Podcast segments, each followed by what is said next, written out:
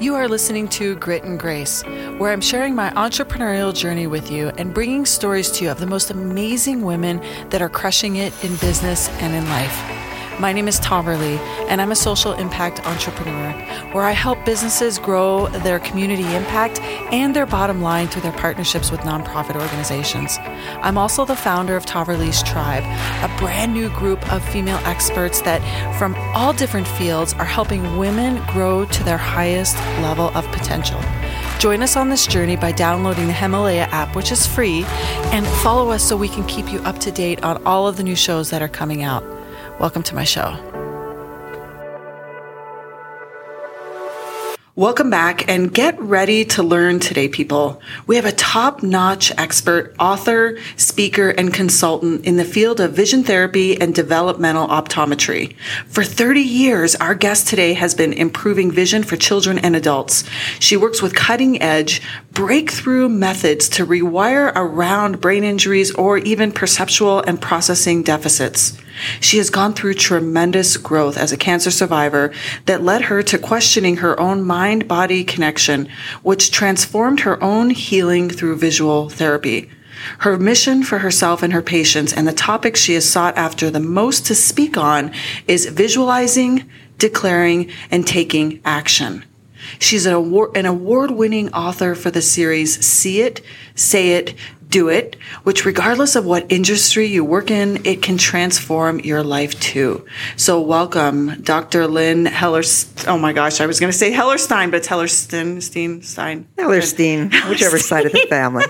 and you know, just just a second ago, I just clarified that, and I laugh. I just sometimes names are funny, so it's Hellerstein. Correct. Can I just call you Dr. Lynn? You may. Okay, thank you. I feel way better with that, so I don't butcher your name every time. But thank you so much for joining me on the show. Truly my pleasure. Thank you. I think that we met through Camp Experience. That's right. Yeah, with with Betsy, which who she's been on the show too, mm-hmm. which she's amazing. She's a connector of all the people. Right. Yeah. Right. Um, I really felt like first of all, I had a chance to read your book, and I had a chance to meet with you previous to this, and you know, I've, I've I do I do some research on my guests, so I may have looked up some information about you. I may have Uh-oh. seen some previous talks. so I think that one thing I find really fascinating about you is that your expertise in the area of vision and optometry is is no question, right? That has been a focus area of your life. But I feel that you went through such a transformational journey as a cancer survivor that it opened up a whole new area of you combining your expertise to the outcome of people in life and sports and in everything, not just in, you know, do you have 20/20 vision or do you need glasses or do you need contacts? It's so much bigger than that that I'm just so excited for our audience to hear your story. Well, thank you because it gave me a whole new perspective of really uh, what it's like to be a patient mm. and to suffer from you know, difficult, difficulties not only in vision, but the emotion around the, the problems in vision. And, uh, I think it made me a much better doctor mm. and also became part of my healing. So talk to me about your original like education. Where did you go to school? Like what made you choose choose vision to begin with? Like opto- it's optometry, right? That's correct. Yeah. Yes. Well, my dad actually I'm a third generation optometrist in my family third generation that's, Denverite. That's fascinating. and as far as I know, the third woman optometrist in the state of Colorado. Really? Yes. Why are there no not more women in the field? Well, back then, I know you're too young probably to know that. You know, I might look that, but I, I I'm definitely in the middle aged years. Let me clarify. okay. Well, I graduated in 1977 from Pacific University College of Optometry, and optometry is a four year graduate program after four years of undergraduate. And at that time, it was very, very rare to see women doctors of any kind. Mm. So in my class of 69, there were six women in my class, and they thought we were going to overthrow the school. I'm not kidding you. The, the professors were like, well, the women, they're going to just get married and they'll have babies, and we're going to train all these people that aren't going to get in the workforce. And, you know, that's the messages that we got. And, um, you know, I went to optometry school really because of my own personal vision problems. I was a good student. I loved to learn. I knew how to read. But after 10, 15 minutes of reading, I was sound asleep. I mean, it made no difference what time of day it was. I just couldn't sustain reading. And when did you re- recognize that that's what was happening? Well, you know, this was even in elementary school. But what I did was avoided reading, so I didn't really recognize it was my vision at all. I just learned to hate reading. You know, I, I always wondered when my sister would take a book on a vacation. You know, that's an oxymoron. Why ruin a vacation with reading? so I mean, that is just I. Gosh, I. I, as soon as you say that, I know a lot of people that feel that way around about reading. Mm-hmm. And mm. I'm sorry to say, it often gets worse as you get older. Uh, and so I just, luckily, I had skills to learn different ways. I was good at listening, very organized. When you're in the maths and sciences, you can um, really have a lot of visual problems and do well because you do problems and you look around. And, you know, out of eight years of college, my most dreaded course can you guess what my most dreaded course oh, was? Oh, no. English? English Lit 101. Oh, my goodness. Yes. You know, why would anybody expect me to read all those books in a semester? And not easy books either. They're not like, they're not fluff books. They're, you know, literature is, is serious reading. I know. And so I made it through that. And there, you know, calculus, physics, chemistry, none of that was a, uh, nearly as difficult for me as, as the reading was. And so I went to optometry school because I started really understanding the importance of vision and learning and reading. Uh-huh. Yet after optometry school and graduating, um, I started on this course of thinking that you know I could solve all these kids' reading problems, and I want to make sure you know everybody understands not all reading problems are caused by your vision, but it's estimated that one out of four school age children have some kind of vision problem that's going to impact their learning. And many of these kids aren't even diagnosed. So I'm going to come back to that in a second because I just have to tell something really funny, totally off topic, and I don't mean to interrupt you, but you'll notice I sound a lot different now than I did when we first started. Did you realize what I just did? You moved back. I had my microphone turned the wrong way. So I just, I was telling Dr. Lynn when we started this, um, when we were setting up that I don't consider myself a technical expert, even though I have really good equipment, but it really helps if you have it turned the right way. So anyway, carry on. Um, I just, for those that are listening, if there's a dramatic difference in how I sound now, it's because I have my mic the right way. Anyway, I might be blushing a little bit just in my own blondness today. But I want to I want to just go back to that topic because when you talk about one in four children having vision challenges that are undiagnosed, don't we do screening in school? Like I did screening, like I was definitely screened at a young age, but is that not, is that not enough? Or do we not screen kids anymore? Well, that's, uh, you know, the very common typical question. Why did you miss my kid? He had a screening at school, had a screening at the pediatricians. Yes, we do screenings, but for the most part, the screening is done at 20 feet the old Snellen eye chart, which was uh, created way back in 1860 something. And all that does is you're looking at a letter that is about an inch high at 20 feet and gives you a reading as to can you see at distance. You can have crossed eyes, double vision, blurred vision, and still pass that screening chart. So if that's the only um, test, and it's important because you'll pick up you know, some kids that don't see well. But the majority of young kids with reading problems see just fine. They see 20/20. So they're missed time and time again on vision screenings. Yet they may have problems tracking and focusing, converging, eye hand coordination, depth perception, processing. That screening test just is not going to pick that up. I think that that's so interesting what you just said. So because that's that's the areas of the work that you do that people don't know about if you have not needed it or have have not been in the field. Like this is this is so fascinating. Okay, so when you when you finished school and you knew you didn't love to read and you obviously had optometrists in your family, did they encourage you to go into the field or was it you that wanted it? Um, I was always on course to be a pediatrician, actually. Really? Oh, you would have been a fabulous pediatrician. Well, I love kids. That's yeah. my forte. Yeah. And, um, but right at the end, I also wanted to have a family, and I just did not want to share my nighttime and in um, night hours and calls. And at the last minute, I chose to go into optometry, which I hadn't even told my dad that. Uh, but then I ended up really getting interested in pediatric optometry. So I still was able to deal a lot with the kids, but through the world of vision. Mm, that's good. That's interesting. Um, so in that time when you went to school and there was just such a limited amount of women, because I want to go back to that comment because I, I still think that that exists today. I still think that women going into a professional um, type of education system where their majority are men, there is always that thought of, or even companies that hire women that are newly out of school that aren't yet married and don't have kids. You know, in the back of their mind, they're thinking, well, should I make this hire? Should I should I bring this person on because they might just leave one day to have have a have a family. Um, did that challenge you when you were in school or after school?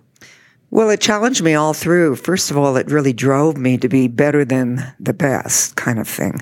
I have to prove that I'm capable of doing this is what, you know, kept running through my mind. And I'll tell you a quick story. Um, when we were taking contact lens courses, the professor would always say that he just didn't think women could fit contact lenses because it took a lot of beard stroking to figure out what to do. And we heard this over and over again. Finally, the six women got, you know, pretty ticked off on it. And we decided one day that we, we went to the costume shop. We all bought beards. And then we wore dresses to class, which we never did. And all the guys in the class sat in the back and we sat in the front row stroking our beards. And the guys thought it were, you know, our, our fellow students thought it was hysterical. And I hate to say the professor never got it. Seriously. He thought it was cute. And then he says, okay, take them off. And he never got it and just walked out of class that day. Seriously. Yeah. I try to imagine what it would be like now if that happened. That would be a news story. There would be a movement if that happened. No kidding. So you you have lived through the times when women were still looked at as just because of their gender as something less than than what men were and and look at you. You know, you you are crushing it. You have you're a survivor. Women, you know, we have the ability to go well beyond what we probably need to do and, and a lot of that just comes from what society has has dictated our value. And, and I hope that that's changing. My, my point in bringing this up is that I hope that that's different now, especially because we're coming up on International Women's Day this week. And I'd like to think that that has, that we've changed, that we've evolved. Well, I sure, I really think we have. Um, I remember one of my very first patients, I'd go in and introduce myself, do the whole exam. It was a preacher. And at the end, he goes, wow, that's the best exam I've ever had. Thanks so much. When's the doctor coming in? so, you know, it followed me through many, many years. But now uh, we have a program through my international organization where we go. I started this program when I was uh, president of the board, and we go to all the optometry schools in the uh, United States and Canada, and we talk about vision therapy because that's getting squeezed out of the curriculum, and we want to make sure it's still alive and well. And when I go to the optometry schools, now some of the schools, 70 to 80% of the classes are women. Some of them back east or in Canada are about 50 50. But I am still shocked when I go there and, you know, it's there's a line for the bathroom for women now. You know, it used to not be a problem, but I do think it's changing because you look at the population of the new students coming through in optometry school, high percentage of women, and you know, on one side you want to be very accepted and and and you certainly make your imprint in the field. And the other side is a wonderful field for women because you can be part time uh, if you want. Uh, one of the reasons I want to be my own practice, I wanted the time that I needed to take care of my kids. Mm. So I could work, I work nights and weekends sometimes on my projects. But four o'clock, if they had a ball game or they had gymnastics, I took off and I would take them and be with them. You got to create your own schedule. I did. And that usually means working more, working harder, working at, you know, off times. But I was always available. I could take my kids into my office and I always had a couch in one of my offices. And if the kids were sick, they'd lay on the couch and, you know, stay with me. So not only were you like a groundbreaking woman in this field, uh, you were still crushing it as a mom and building a business and doing it on your terms. I mean, this is amazing. I mean, honestly, Dr. Lynn, I hope that you reflect back at your career and know that you paved the path for other women because one thing I know for sure after the amount of like 250 plus interviews I've done with women is that if we don't have another woman to look at and know that what we want to achieve is actually possible, we, we don't. We, we, we think it's not possible. We need to see other women being successful and pushing the boundaries of what they've been told is they're capable of. And you did that.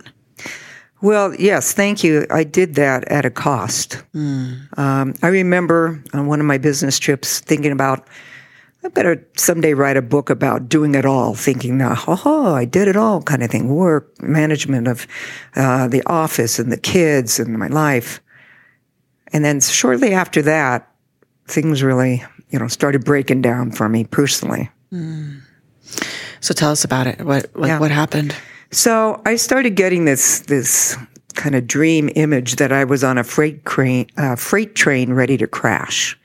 I was uh, close to 50 and because now I was involved in the political side of our field, I was uh, writing papers, I was speaking all over the, the world, running my practice. My kids were young, and thinking I was doing it all, and I was, but I was really getting stressed, and and I knew that I needed to make a change. I knew it. I didn't know how to do it. I didn't know where to get off the tr- train, basically. And uh, I guess when you put it out there, the universe is, responds to you. And what happened at the age of 50, you know, the good old age, time for a colonoscopy, um, I ended up being diagnosed with a tumor in my colon. And that just totally, you know, blew my life apart. I mean, like, what? I don't have time. What schedule? Surgery? I mean, it did not fit into my life, did not fit in my schedule. And, um, but I knew how to do that. And were you married at the time? Like, did you have a support system at home? Well, it's interesting. I, I was married, and um, my kids now were in their teens, young 20s. Excuse me. And, um, but they were off to school. And my then husband was, you know, busy and I never thought about needing a support system. I, mm. you know, hmm. being somebody I can do it all. What do I need somebody there to do it? Right. You were independent. You you had you had sailed through life knowing that you had your own back. Correct. And re- now looking back, it's like, hmm, I didn't really build my community very well. Yeah. I had a wonderful family. My my parents were still alive. I had siblings, but we're off in our own thing. And I always put up the great front. I can do it. I can do it all. I don't need any help. And do you feel like your family received that message? Like you were the person that didn't need, um, didn't need help? Like, did they interpret it the same way that you felt that you were projecting it? I think so. I think I always gave them, because I was always there for everybody else, mm. taking care, and I could just do, do it by myself, including my staff, you know. Um, delegating was hard for me as I was still building my office. Um, so again, uh, it was that shell that needed to be shattered, really. Uh, and since I didn't know how to do it, I got help doing it by being laid up for weeks. And then I became allergic to almost all foods I couldn't digest after surgery. And that became a mantra for my life. I couldn't digest food. I couldn't digest life. And that's what started me on my course. That was kind of, I think, my lowest part, my lowest part of life where I lost myself. I didn't know who I was. The labels of mother, optometrist, writer, speaker, you know, none of that stuff made any difference anymore. I was now in a place of who am I and, you know, what is my purpose of life here? And how do I get out of this? And so it was during that time, because of all the food problems I had, I started seeing some alternative healthcare people. Because my colon surgeon, who saved my life, when I asked her about health and wellness, this was back in 2002, she said, You know, my parents take vitamins and stuff. I don't know much about that. Really? And not one GI doctor ever asked about what I ate. Really? Yep. I had IBS, irritable, irritable bowel syndrome, before the surgery. And not one doctor ever asked what I ate. They put me on pills or this or that. So after surgery and not being able to eat, you know, I was really fearful. One, I'd never leave my house again because I needed to be very close to the bathroom kind of thing, much less go to work, much less travel, much less go to a conference. You know, that's where I was at after surgery. So, why did the food allergies begin post surgery? Or, yeah, I mean, why? Well, just before surgery, I had been uh, to a nutritionist for IBS symptoms, and she had started me on gluten free way back in 2002. Which wasn't the trend then. Which was not at all the trend then. And um, so I was beginning to see I had some food sensitivities. Never got around to finding out more because the surgery thing came up. And what I believe now is that anytime you, you mess with the microbiome, your gut, um, that's really our second brain. That's the, that's really where a lot of illness starts. And I think um, my motto became never irritate an irritable bowel mm-hmm. because that's what happened. Right. And it not only affected my digestion, it affected my thinking. I felt like many of the patients that I diagnosed with uh, vision problems with brain injury. Many of my brain injury patients, you know, they're confused. They can't drive in, you know, a lot of traffic. It's hard to make decisions. I could have sworn, in fact, I asked my colon surgeon, did you slip up and maybe take out a little part of my brain? Mm. And she looked at me like I was out of my mind. And that's actually how I felt, like I couldn't get back into my mind. And so it was during that time I started doing my own research and uh, found a book called The Second Brain. And they started seeing there's so many neuroreceptors in the gut that have to do with emotion and, and brain functioning and started wondering how do my emotions impact my everyday functioning? Mm. How do my foods impact my emotions? And started seeing, I need to, I need to look at this more carefully. Mm, that is so interesting. Um, I think I mentioned to you before, I, I've been down this route of this exact exploration that you went through with my son.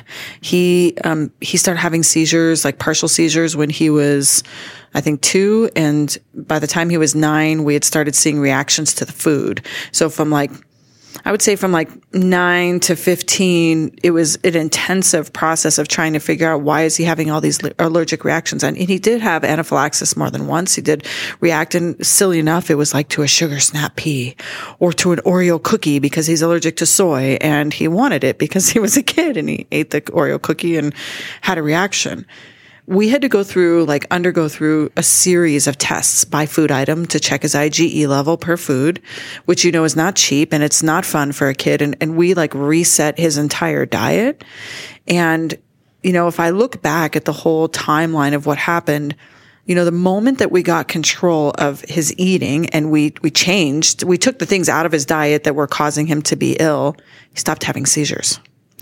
And do you know that at the time, and this might be different now, and I, so anybody can correct me if I'm wrong, but at that time, he's 22 now, but between the ages of like nine and 11, I asked several doctors, like, what is the correlation between reactions to food and how it impacts his brain, right? Because, you know, having a seizure disorder basically just means we all have electricity in our brain and somebody with seizures, that threshold is just lowered. So they have more physical reactions to that, that electricity in the brain to make it really simplistic. So when you're having a, a, compromised immune system, that threshold lowers, which means more seizures can occur.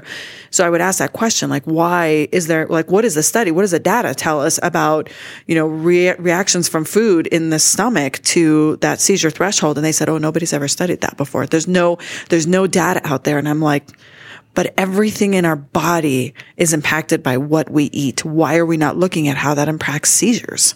So I, I I can honestly tell you that I now looking back because I more we know more now than we did then, but I, I strongly believe that his seizures were likely the result of that lowered threshold because of having reactions to food that his body was just not prepared to handle. Well, I truly believe that. I see so many of my patients with brain injury or or autism or hyperactivity that um, their foods greatly impact things but there's still a problem trying to find medical support from a lot of doctors mm. to put you on the right track. And the food industry isn't helping at all. No, it's not. So I, I study functional nutrition quite a bit because uh, it's still important for me personally, but I'm especially interested for my patients. But, but to, to take us back to, you know, when I was, you know, having so much problem digesting and I was out of work for a while, um, I remember sitting vividly, sitting at the kitchen table reading the Rocky Mountain News. Those of you from Denver who are old enough yeah. might remember the Rocky Mountain News. Still a printed copy? It was a printed copy. oh yeah, yeah, it was a printed yeah. copy. and seeing a little ad in the newspaper, wanted subjects for IBS study. Mm. And I thought that's very weird because usually they want subjects for depression or menopause or hormone stuff because there's really not medication for IBS, especially back then. So I responded to the ad. They, you know, call, leave a message, strictly confidential. And I get a call back. Hi, this is Audrey. I know you. You've treated all my friends' kids in vision therapy oh. and, and went to school with, you know, and so much for confidentiality. Right, right. But Audrey, who is now is a friend and, and uh, really uh, is a camp sister as well, Audrey Boxwell, mm-hmm uh, was doing a study on looking at meditation for chronic illness. She was doing her PhD study, and she used IBS as a chronic illness. And so we would listen to these CDs three times a week and keep a um, journal of symptoms. How was our gut and and all of this kind of stuff. At the end of the study, first of all, I felt a lot better. And secondly, I really wanted to study more and get more of the meditations uh, from because we just got a blank CD. I didn't know who even did the CD. So I got the name of the person who created the CD and I thought, well, let me see if she's got more available or if I can study with her. So I look up our, look her up online. Of course, she's a patient of ours and her daughter is being taught by my daughter in dance. And it was one of those things. This is when the synchronicity and just all that stuff so started started happening. So I went to study, uh, actually get therapy with her, treatment, not therapy. And she created a new system called RIM, Releasing Inner Memories. And um, she'd be a great person for your podcast.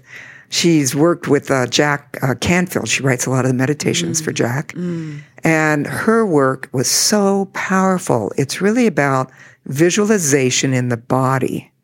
In other words, if you say, man, I'm really stressed, I don't feel good, instead of saying, what's the matter? Tell me. It's more scan your body, where in your body is it calling to you? And do you think do you think that the words are the first well, I know that you think the words are the first part of it, right? I mean, or do you think the visualization is the first part? I'll give you an example. So if I wake up today and say, oh my gosh, this is going to be such a long day. I have so much to do. I don't know. I'm going to be so tired tonight. I'm going to feel like, oh my gosh, it's going to be just so, it's going to be such a difficult day. Do you think that that has more impact than me thinking it? Well, that's really a great question. I think it's different for a lot of people. I believe our thought, our inspired thoughts really start out as some type of imagery mm. with the language to confirm it. But that may not always be true. Like audio processors. I have a friend that she processes everything verbally. So we'll be in the middle of a conversation. And this is Gigi, by the way. Uh, we'll be in the middle of a conversation and she'll be like, like she's literally thinking out loud. It's, it's happening in her brain at the same time she's speaking. And I recognize that some people operate that way. Well, it's very true. And when you talk about when I, you know, I said imagery, you can have visual, tactile, auditory mm. imagery. So some people get a sense a knowing. They hear it, hear a voice. We're talking about the voyances. They yeah. see it. Mm-hmm. Yeah. And so when I talk about, you know, is it first words and, you know, I do a lot of personal uh, growth education through groups like Landmark Education, which is all about languaging. Mm-hmm. And I keep running into this. Well, it's really language describing my vision, but that's not how everybody works. So we can talk about more of that. I mean, I, I so want to go into that. Um, I think that I don't know if you've listened to the shows that I did in November, I did a series called Sacred November. And so I, I have done a lot of interviews with women that I practice in ritual with. So I have a very strong spiritual practice and I have, I don't use the word coven, but I, I say, I'll say I have sisters that we all believe in doing our best for ourselves. And we have rituals and practices together. And some are energy workers and some work, you know, walk the high priestess path. And, and we're all kind of, you're talking the same language, right? We see things. We are just, we have evolved our own knowing to be able to crack ourselves open to that deeper wisdom that we have inside of us. And one thing that I like to say that I learned, it was the hardest lesson for me to learn is that not everybody learns like I learn. Mm-hmm. And I, I guess I just didn't know any differently. Like I remember, I, I, think I was 40 before I actually figured out that not everybody feels what I feel. Or they don't have, or their feelings are just different the way they process it. And boy, that was, that's, that's a big part of my own growth is understanding what you just said, which is that it's different for everybody. Well, I learned that the hard way, hard way, of course. Um, when I used to give uh, workshops on visualization, I'd always say, close your eyes, imagine, see this. And those are all visual words. And my sister, who's an occupational therapist who works in my office, kept saying, I don't see anything. It's black. Yes, you do. Come on, you could no, I don't. Mm. And she got so frustrated and furious. I mean, she almost left. Well, she and she's your sister, so and she's my sister. There's the sister dynamic. There you go. And what I learned from her, because she's tactile, she's a body, you know, she can does body energy work. She's all about kinesthetic tactile. So she would have a knowing, a sense. She would get imagery through her another sensory system. I didn't understand it because that's not how I get it. Mm. And what you said, Tahverlee, is I think it's what happens in schools all the time. The teacher teaches in their learning style. It's their strength. That's how they get it. But what about kids that don't learn it that way? It doesn't mean that they even have a learning disability. They, you know, it's like you say, I love you and I hug you. And you might say, you never tell me that you love me. I said, I just showed you. Mm. But you didn't tell me, you know, and you could, that's the source of many, um, personal relationship problems of different sensory processing, which then really guides our language to use. I see it. I under, I imagine it versus keep in touch. Mm. Talk to you later. Listen to the words and they're all different sensory systems. And you know who really understands this well are salespeople. Mm. If they can figure out your sensory processing strength, they're going to show you the movie. They're not going to give you a, a CD or a MP3. They're going to show it to you, mm. unless you're an auditory person. Then they're going to make sure you have access to listen to it. So, so those are you know some of the lessons that I learned along the way in in my uh, healing and recovery. So when you so and, and thank you so much for sharing that because that's that the part that you just talked about right there, which was is the part that I have really appreciated so much about you, Dr. Lynn. That is that is a transformation that you went through. And now the work that you're doing and the impact you make on the world because of that is so significant. So I so honor that you have gone through that own learning and that you sought it out, that you realized, okay, wait a minute, this made me feel better. And this, there might be something to this. I'm going to, I'm going to go keep learning. That evolution of continuing to seek knowledge for yourself is, I just deeply honor that in other women because it's, it's too easy to, to not do that. That is the harder path that you chose. So I, I thank you for your process of continuing to educate yourself because now look what you're doing. Well, thank you. And that's really what kicked off what I created. The, a process for me to heal through was through what I ended up calling the see it, say it, do it process of visualizing, declaring, and taking action. And that's what big businesses do. They have a vision of a new project then they have a mission statement, the saying, and then do it. They, they make action plans. Mm. And my experience has been that I think, but correct me if I'm wrong, all people go through that process, not in that order necessarily. But if they leave any piece of that process out, they're often unsuccessful, f- frustrated, and spinning wheels. I would I would say that the the answer to that is the successful ones. Even in life, that is not just a business. That is not just a business strategy. It's I actually think for me, it's how I live my life because I do a lot of things. As you know, I have you know, I have grown children that still live with me that I'm still taking care of. I'm also a daughter. Just, you know, just like you, we have families. We have big careers. We have, you know, we do public speaking and uh, for me, I host more than one podcast.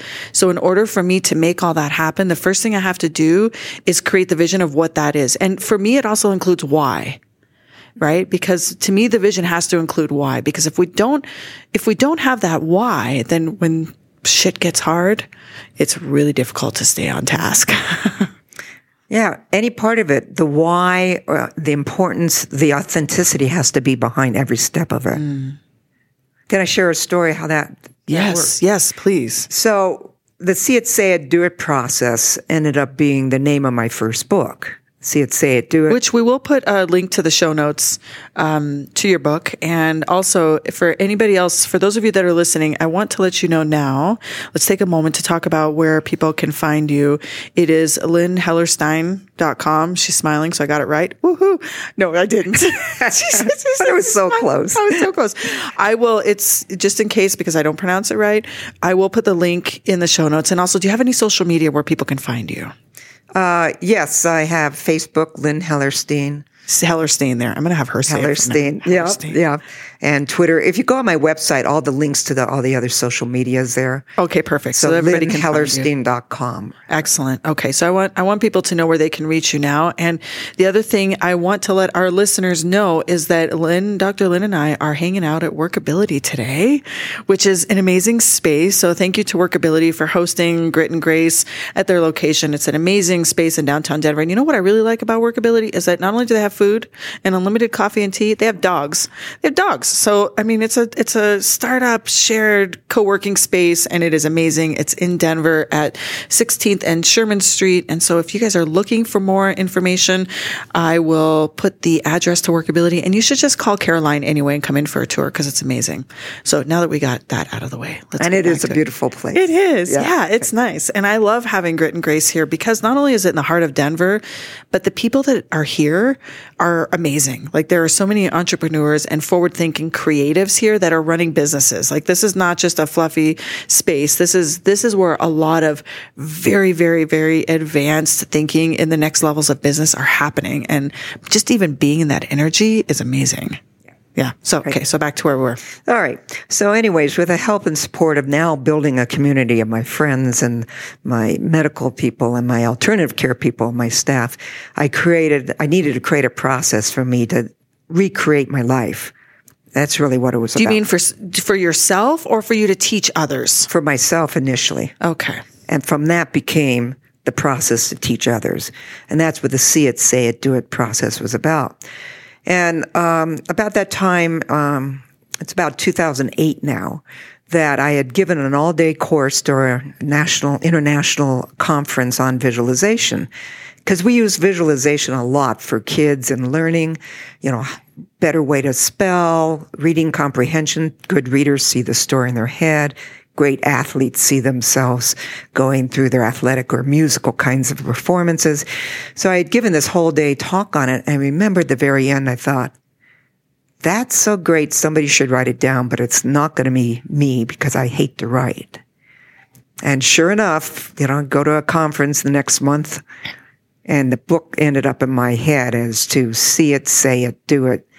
And I needed to write it. And it's not like I wanted to write it or I created to write it, but it was in my head. That was divine head. intervention. It like was, I say, the universe is saying, Dr. Lynn, you just told me that you're not a writer. Guess what? You are, a woman. You are. You are. and I had done a lot of technical papers, um, but this was all about much more creative and that, that didn't seem to be my strength. I was the technical writer. I just love it. Actually, when you said that, you just had such a beautiful smile on your face because you are creative. I never saw that within. Yeah. You know, my sister was so creative. My kids are unbelievably creative. I'm a science person, you know. But no, that's what I found out. It's like your identity just got all cracked. You got your whole identity got cracked multiple times in those years. Over and over. so anyways, I'm writing the book and I get started. And um, my youngest daughter, Becky, I have two beautiful daughters, four grandkids while I'm there. Oh, congratulations. Thank you. So Becky calls me and says, Mom, do you want to walk a marathon with me? And I am always so touched and honored when my kids ask me to do things. Of course, I said yes. And um, of course, I didn't know how long a marathon was. I was going to say that's a lot of walking. and I, you know, sure, I've walked six, seven miles. I can do this. And, you know, marathon's 26.2 miles. Mm-hmm. So that's also been one of the lessons I learned about, I say, saying yes with baggage. I'm always a yes person. Then it's like, oh, why did I do that? I don't want to do, you know, all that. So I got off the phone, and the first thing I said, and you said you're the one who swears, but when I, I, I, I said, "Oh shit," I know I already said it. yeah, yeah, and it's like, so I started the process. I I've seen people finish marathons. I went to the internet, printed a picture of people crossing the finish line, you know, yay, with their arms up. And so I got the picture out, put it all over my house so I could see it. Then I jumped to the do it you know, get new shoes, start working out, you know, a whole list of things I need to do to get ready. But the thing I realized is I'm not very good on the say it part. So I've done two of the three steps. So I'm trying to work out and I, I really don't like using the treadmill. Mm-hmm. So I'm on the treadmill for 15 minutes. Is it over yet? and it was winter. It was like February. I love time. it. You're so my kind of people. I would be the same way. It's like my patience too. I'm like, wait, I'm, wait, what? More? 15 minutes is a long time on a treadmill for yeah, me. How am I going to get to 20? Yeah. You know, and I'm trying to do an hour. And it's when I picked up Dr. Deb and Jack Canfield's meditation CDs. Yes, we still had CDs. and when I'd listen to it, I could easily go 45 minutes. Mm. So that, so I started understanding that this is much more of a mind game than a physical game too. So I try to take, you know, maybe five or six mile walks on the weekend because walking takes a long time. And, um, I remember I was on Hampden, walking down Hampden, you know, on the fourth mile, like ready to quit, not really tired, just ready to quit and I go, I need to write a story for my, you know, say it section. I have no stories for say it. Mm-hmm. I wonder why I had no stories. So I'm walking along and, you know, just thinking, I'm so sorry I signed up for this marathon because I'm not a marathoner. I know I'm not a marathoner. And I thought, wait a minute, you're in the say it section. You can't do this. You can't be successful when you're not aligned with what you're seeing, what you're doing, and what you're not saying or what you're saying, you know, opposite. I said, fine, I'm a marathoner. Oh, that was really inspiring. Mm-hmm. That, you know, so that's where this, you know, the authenticity comes into play. I could say I'm a marathoner, but if I don't mean it at some level, it, it doesn't mean anything. Was it uncomfortable to say that? Oh, I could say it, but I didn't mean it because I didn't believe it. Mm. You know, you know, so I'm like, I'm not a marathon. Yeah, you're a marathon. You know, I'm having this little conversation to my favorite person to talk to, me. ever have those head conversations? Yes, regularly, actually. I had it with myself this morning. I wonder why it said what it said, right? So I'm walking there pretty frustrated, and then it was like a voice from God that says, you are a marathoner. I mean, just like it stopped me cold. I stopped and I looked around like, who just said that? And it just, I mean, it, it stunned me. And then it, the image of every day of my life's a marathon. I get up early. I make breakfast. I take the kids to school. I go to work. I work on my, you know, on and on and on. And I go, I am a marathoner. I live and I complete my marathon every single day. Who says that a marathon has to be 26.2 miles? When I noticed that distinction that I could really say, because I felt every day was a marathon, I could say, I'm a marathoner and I believe it. All of my training shifted. That's so powerful. It was like a wake up call for me. Mm. Fast forward to June, I think it was June 6th, something like that, 2009. We did the Seattle Marathon. It was one of those non cloudy, non raining, beautiful blue sky, mm. perfect temperature day. Made just for you. Made just for us. one of the things they didn't tell us when you do the rock and roll marathon, you know, they have a band every mile. Right. Unless you walk, and by the time you get to mile 10, the bands have all gone home. That's so funny. That's not fair. They should stay. You should be allowed to walk and I have would the music. think so. I would think so. Anyways, we did complete the mar- marathon in seven hours and seven and a half hours about, or six and a half hours. It said seven and a half hours on the clock because it took us an hour to get to the start line oh. because there were 40,000 people at this marathon. Oh. Right. But, and then we ran across the line so that no, I have a picture of our finishing picture. your hands in the air, like- just yeah, like I yeah, saw, it, right? and it. then, then, and so that ended up being my main story in the say it section of the Mm-hmm. power of the declaration or the intention or the possibility, depending who you study. I mean, I see some type of declaration and, and being in alignment, being authentic between what you see, what you say, and how you feel. I think that is the key to really fulfilling and moving towards all your accomplishments. Can we talk about that just for a minute more before that we get to the do it part? Um, because I, I truly believe this is where, and I'm going to speak to women because I primarily work with women. This is where I see women get stuck because just as you shared, our identities sometimes are determined for us from birth. Sometimes it's ancestral identities that come down to us through parents and lineage. And sometimes it's self-imposed, right? Or it's just habit, remote. I feel like that process of declaring something that you want to be or want to accomplish, if it's not what you know, is very scary. And actually, I, I have a friend that was sitting right where you're sitting right now today, a couple of weeks ago, that asked me a question that exactly identifies this. She said to me that there are so many women that have wonderful, brilliant ideas for businesses. Why do you think that they don't launch them? And my response was, is we have not gone inside ourselves yet to do the work to determine our value. We have not done that. And I think that the ability to declare something different about ourselves than whether either what society tells us or our lineage or, or, or whatever it is that we're carrying, that work is so important, but it's hard to get started. So how, how do you suggest or want people listening to this to know that that strong declaration of being able to say it and truly mean it authentically, how do they do that when it's super, super scary? Well, it's a, a beautiful question. And I think I'd like to add to it a little bit in that I think that fear, I think it's all fear, fear based, happens at the see it, say it, or do it piece. I think that's where there's a difference in people. So for me, I get caught up in the say it piece. Hmm. Some people will say, I'm a successful businesswoman, have no dreams. They haven't seen what it looks like. They haven't created the picture. Right. So you're saying there can be fear even just at the see it vision. See, there you go. I just realized, no, I don't have any problem with that. So that doesn't mean that not everybody does. And again, it, it doesn't have to be in that order. yeah. Right. Or there's some people that all they do is do. They do. They do. They're mm-hmm. busy and they're running around like they're running around in circles. And they're missing either a declaration or a vision. So I think what you're talking about can happen at any piece of that right. process. So then the question is, so how do you get through that?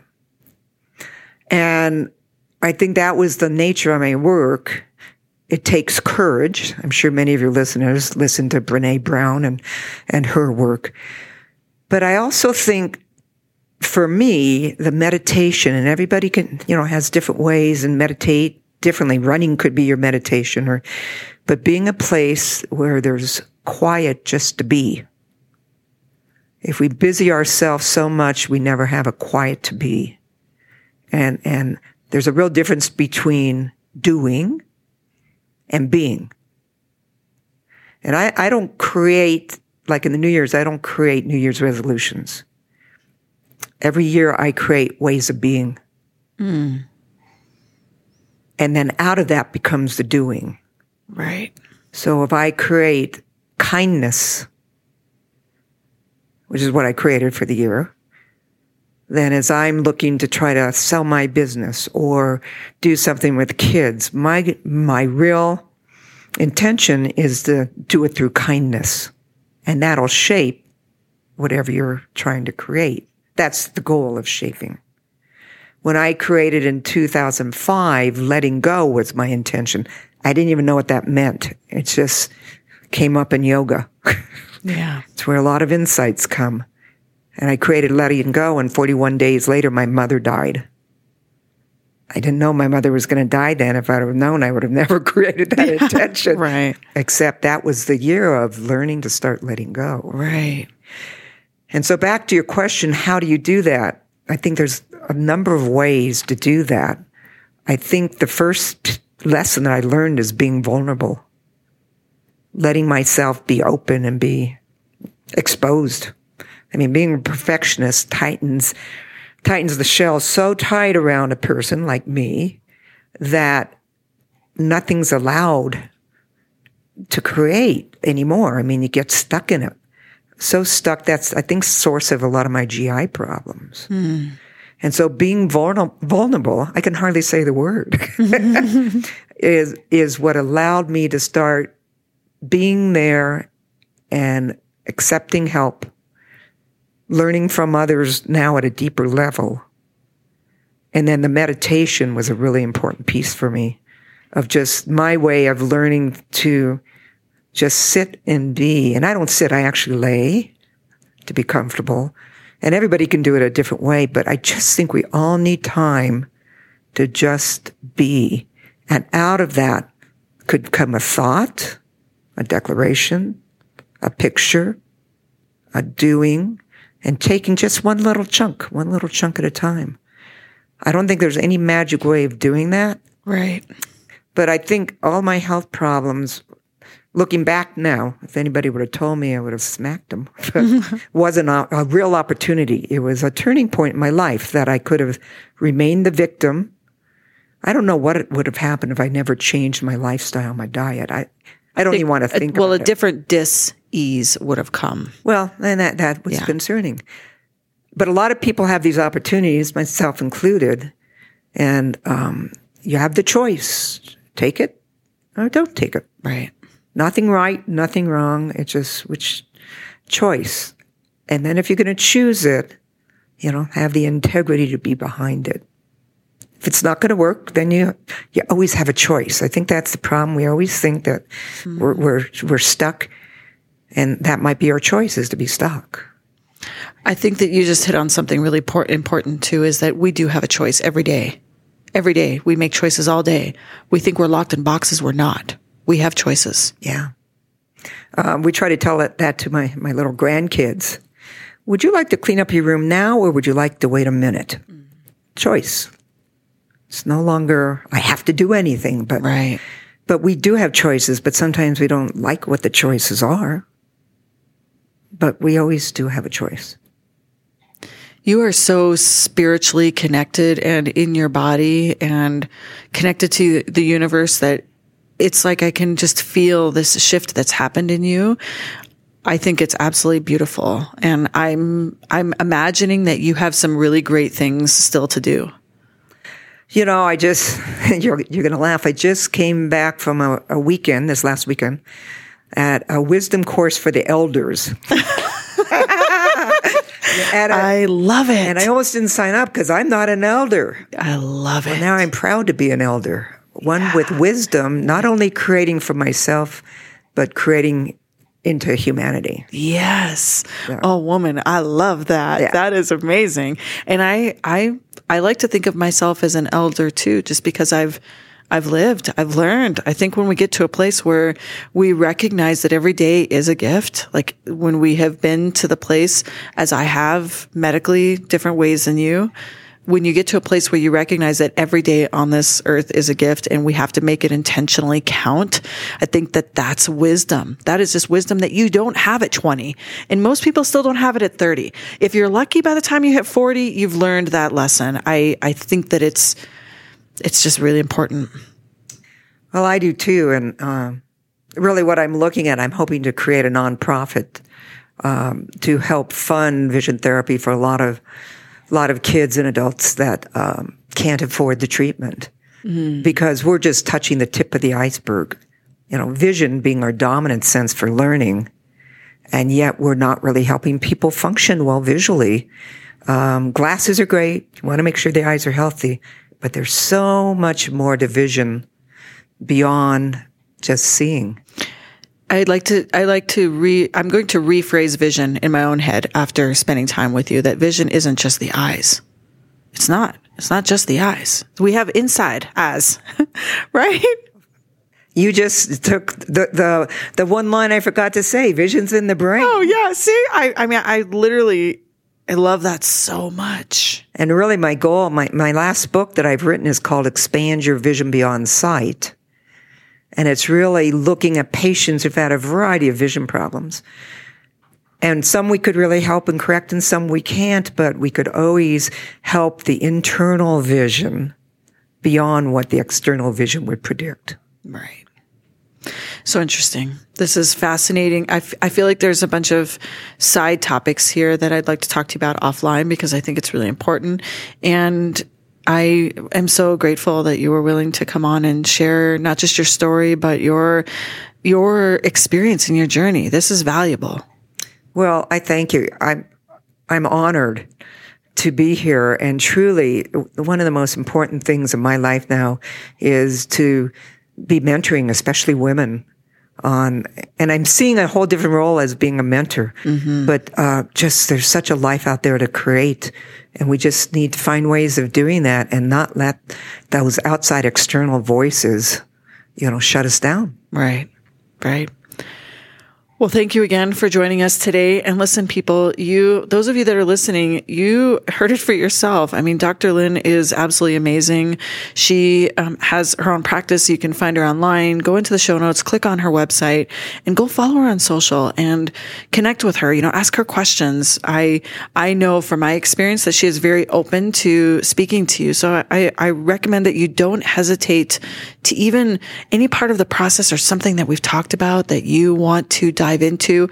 I know that she would be a great helper for you on your journey. And so, Dr. Lynn, thank you so much. Thank you so much. It's time has flown by. I know. I appreciate it. I know. Sometimes when that happens, I'm like, darn it. You know, we should we should have done a two part series, but we'll do this again. I know that Would love to. your journey is continuing to evolve, and your expertise and wisdom is something I'd like to bring back to the show. For so for those of you that are listening, look for Dr. Lynn again one day soon. And my friends, you know that we absolutely love when you go onto any of your listening platforms and give us a like and a rating and a share. We really appreciate it. It helps us get this message out in front of more people, which is our goal.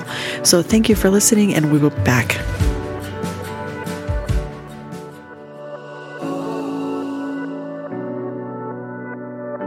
We hope you enjoyed the show. Hi, my name is Les Conley, and as producer of this show, I enjoy listening right along with you. Don't forget to download the Himalaya app and follow Grit and Grace so that we can keep you up to date on all the exciting shows coming your way.